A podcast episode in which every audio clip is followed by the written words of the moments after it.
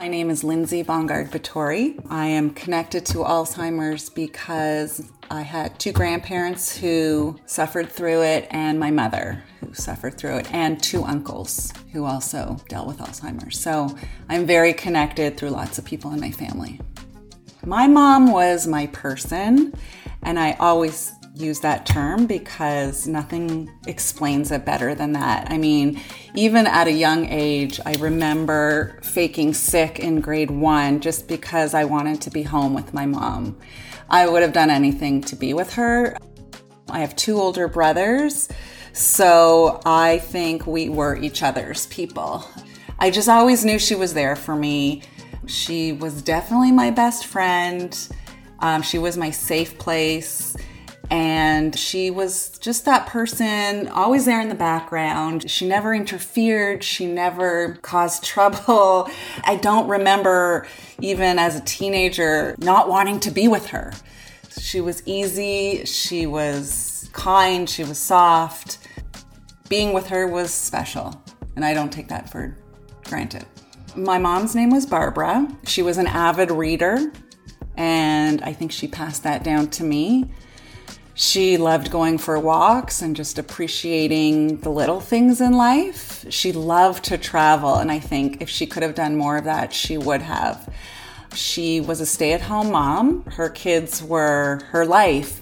I don't know what she did, but my brothers sometimes we'd fight over her and and you know, we're happy to be around her and relished being with her and to the point where our friends liked to come over and hang out with her and loved her cooking. But again, she never pushed herself into our lives and kind of just thought she'd always be there with me, which she is in a different way. If anything, as a mother myself, that I could be a part of what she was to my kids. I would say in her mid to late 60s, her and my dad moved to a condo. My older brothers and I were out and all living relatively close. My older brother lived in the States though. You know, I'd always consider us a close knit family, even though we would, you know, have our arguments or whatnot. So I had kids first and she was very involved. We started to notice her repeating herself a lot. I, I, I, don't even think it was forgetting things, it was more repeating what she had just said.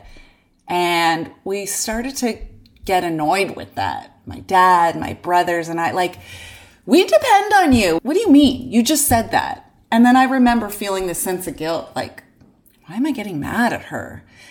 I noticed her slowly drawing back from us. For example, the first time my parents went to Florida and we would go visit, she wasn't coming to the pool with us or wasn't participating as much as previous. And I was like, What are you doing? Why don't you want to be with us? I would start to talk about it with my brothers and my dad, and nobody else noticed it. We did. Just very here and there, sort of quietly to each other. It was odd for her. And then she started forgetting things. I remember one day she called me crying. She went to Loblaws and she couldn't find her car. And the parking lot wasn't even that big, but she was hysterical and she was scared. And I had to talk her down and had to talk her through it. And eventually she asked for help, which for my mom, who was a bit of a quieter person, wasn't the most proactive. So if she could figure it out herself, it was just easier and quieter, and she didn't want to make a big ordeal about things. So she had to ask for help. That was hard. And she was scared. And I think that was like her first realization of this task was a lot harder than we all expected. Another thing that came up was one year at a Passover dinner, there were some prayers, and somebody said the prayers and about two minutes later, she said, Okay, let's say the prayers. And we all kind of looked at each other like, We just, what? We just did that. It was then that we decided as a family, with her involved, that it was time to talk to your doctor about this memory issue. And she was assessed with something called MCI, which is mild cognitive impairment. And we knew. We knew we'd been down this road before with my dad's parents and my mom's father. That's when it sort of became real and it started to have an effect on my entire nuclear family my brothers, my dad, my mom, and myself of like, what's to come? And it was scary. It was almost painfully slow, this decline, because when we started talking openly about it to other people, everyone's like, What are you talking about? She seems fine. I would have to explain, You don't know her like I do. And you don't see her every day. And it was almost like we had to justify this, this decline. I could see in her when we would go to social events, she was quieter. And I remember saying to her one day, Mom, you were so quiet. And she said, I don't have anything to offer.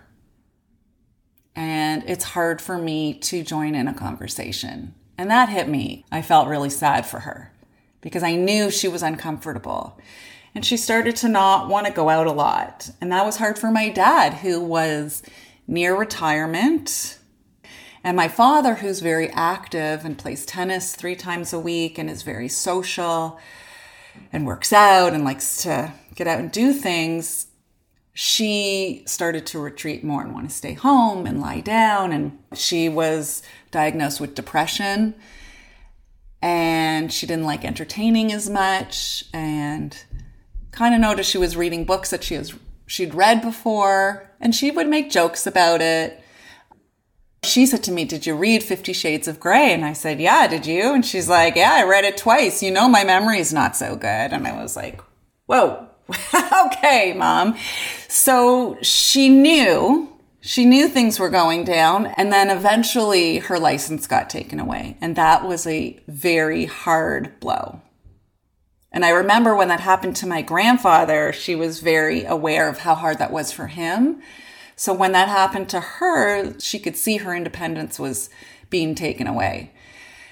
And we tried as a family, and my dad was still working, but we, we tried as a family to organize. You want to go out? I'll take you this day. Jeremy will take you that day. Dad's going to take off that day. And it just got complicated and hard and Uber was not even a choice. She couldn't do that. So she was just staying home more and more. We weren't letting her do so much, like take care of my kids or, you know, go out by herself. And she did go out by herself once and she fell and had to go to the hospital and get stitches and it was really scary. And that's when we started to have the conversation of what's our next step? Like, what do we do? How long do we watch her decline before something really bad happens? We started looking into homes for one day because I said to my dad, I don't want it to get to the point where it's time to put her in a home because we can't care for her and there's nowhere for her to go or we don't know or it's an emergency. Luckily for me, I have a friend who runs a home for people with Alzheimer's called One Kenton. It's small and it's only devoted to people with dementia. And we knew that one day this is probably where she'll end up because we did hire somebody to come a few days a week and it wasn't enough. And my dad, he really tried. He tried with her medications it just became too much and he retired and he thought he was going to devote everything to her. That was his plan. And it just came to the point where her speech pretty much declined completely. And I remember her lying in bed one day and I whispered to her and I said, Mom, get it together. Because if you don't, you're, you're going to be going into a home and I know you don't want that. So please, like I was like begging her, don't do this. But um, obviously, you know, that was more my issue than her issue. She couldn't help it. And um, a few weeks after we had seen the home and gone into the home and, and decided, she got into a habit of going through her jewelry just quietly, like uh, this habit of sorting my dad was in the other room and he heard her fall. And he ran into the hall and she had fallen and he was hysterical finding her like that. And that's when we knew that this can't go on anymore at home. Luckily, she got a room at One Kenton probably three days later. That was the hardest part. I went over, I packed her up, and uh, we went over, my brother and my dad and I. And I unpacked her, made her room as nice as possible. And uh, she never even said goodbye. She didn't say, Where am I? She didn't say, Take me out of here. Why? Like, nothing that you would expect a healthy person to say when you're being dropped off. They say with Alzheimer's, you mourn twice. And I understood what that meant. My parents were married just over 50 years. It really hit him. I mean, they, they had a very interesting marriage. He was a lawyer, he had his own practice in Markham, and she was the housewife and raised the three kids, and we grew up in Unionville. And I mean, I look back and I think my brothers would agree. We had a wonderful childhood, and they did everything for us that we could have wanted. I think they had plans when he was to retire. They were going to travel, and you know, my dad depended on my mom for so much stuff. Like, he wasn't the easiest person to be married to. And the joke was, my mother deserved a medal. That was the joke, and everybody would laugh about it. You know, she would plan these vacations and he would say, I don't want to go, we're not going. And of course, he went and came back and had the best time of his life. And he needed her to push him and do that stuff. Like we all needed her.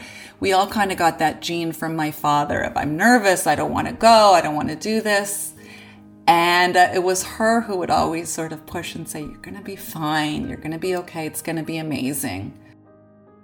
It, it, was very hard for him to, to watch this. My mom was young to be in a home. Like she was 72 when she went in. You know, I would go to the home and visit and see people my age visiting their grandparents. So I think for my dad too, like this was opening up a whole new chapter that he was not prepared for. And I think he still battles that today, even though he is moving on and doing things. But this disease really affects more than just the person, it really affects the entire family. When my mom first went into the home, she had a great team working with her, and I was there every I mean, it wasn't even an option. I, w- I would be nowhere else. And I remember on the second day, everybody would leave their room and go down to this great room where, you know, it was like morning activities. And she had to do this, like, I, am going to call it an aerobics class, but they basically sit in chairs and um, do these activities. And she wasn't wearing the right shoes. And they said, Oh, could you go get Miss Bongard her running shoes and okay, I'm so sorry. And I went into the elevator and I just I lost it. I I cried so hard. I was like this is not where she's supposed to be right now and she would not be happy if she was here. She was so sophisticated and just aware of, you know, where she wanted to be and didn't want to be and and she was not fighting this so it that it really hit me in that elevator. And that was a very hard moment.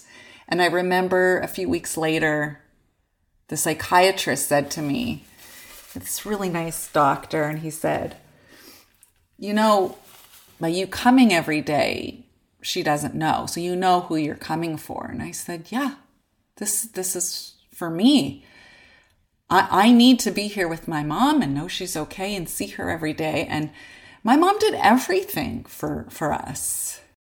You know, the roles were reversed now, and there was no question that I would do everything in my power to make sure she was comfortable and satisfied and just to see her and there was no question where I was going to be. What do I miss about my mom? Oh, it's like those little things where something will happen in my kid's life or in my life or just a little thing and I just want to call her. I mean, I would speak to my mom on the phone about four times a day. Even if it was just like, oh, hey, you know, just wanted to tell you this. Or as much as it's the big stuff, the big things, my daughter going away to school, or, you know, my younger daughter got her first job, or even grandparents' day at school, which she used to go to and get so excited about. Obviously, those are the things I want to call her about, but it's also the little things like just being alone and just being like, oh, hey, mom, or oh, I just read this great book. And I mean, I don't reach for the phone anymore, but I think about her and I think how I was too young. My kids were too young. She was too young. And in my mind, I yell out to her and I'm like, Mom, I need you. there are times when I will go to the cemetery just to be alone and like, I don't want to go with anybody. And um, I actually, sounds a little cheesy, but I, um, I have these rocks that I keep by the computer. So if I'm on a Zoom or just bored and I have these acrylic markers and I just paint them, like I just, again, it's kind of cheesy, but I just sort of, you know, make these rocks. And then when I go to the cemetery, I leave these painted rocks for her, my kids will, and it's something I feel like she would have appreciated. She liked doing little crafts and stuff, and I just feel like so much has gone on. She's missed a lot. And um, what life is like without her, I, I just wish she could see it because it's hard. It's hard without your mom, especially when you have a relationship the way I did. We all depended on her for so much. And um, we are still trying to figure out how to continue on without her.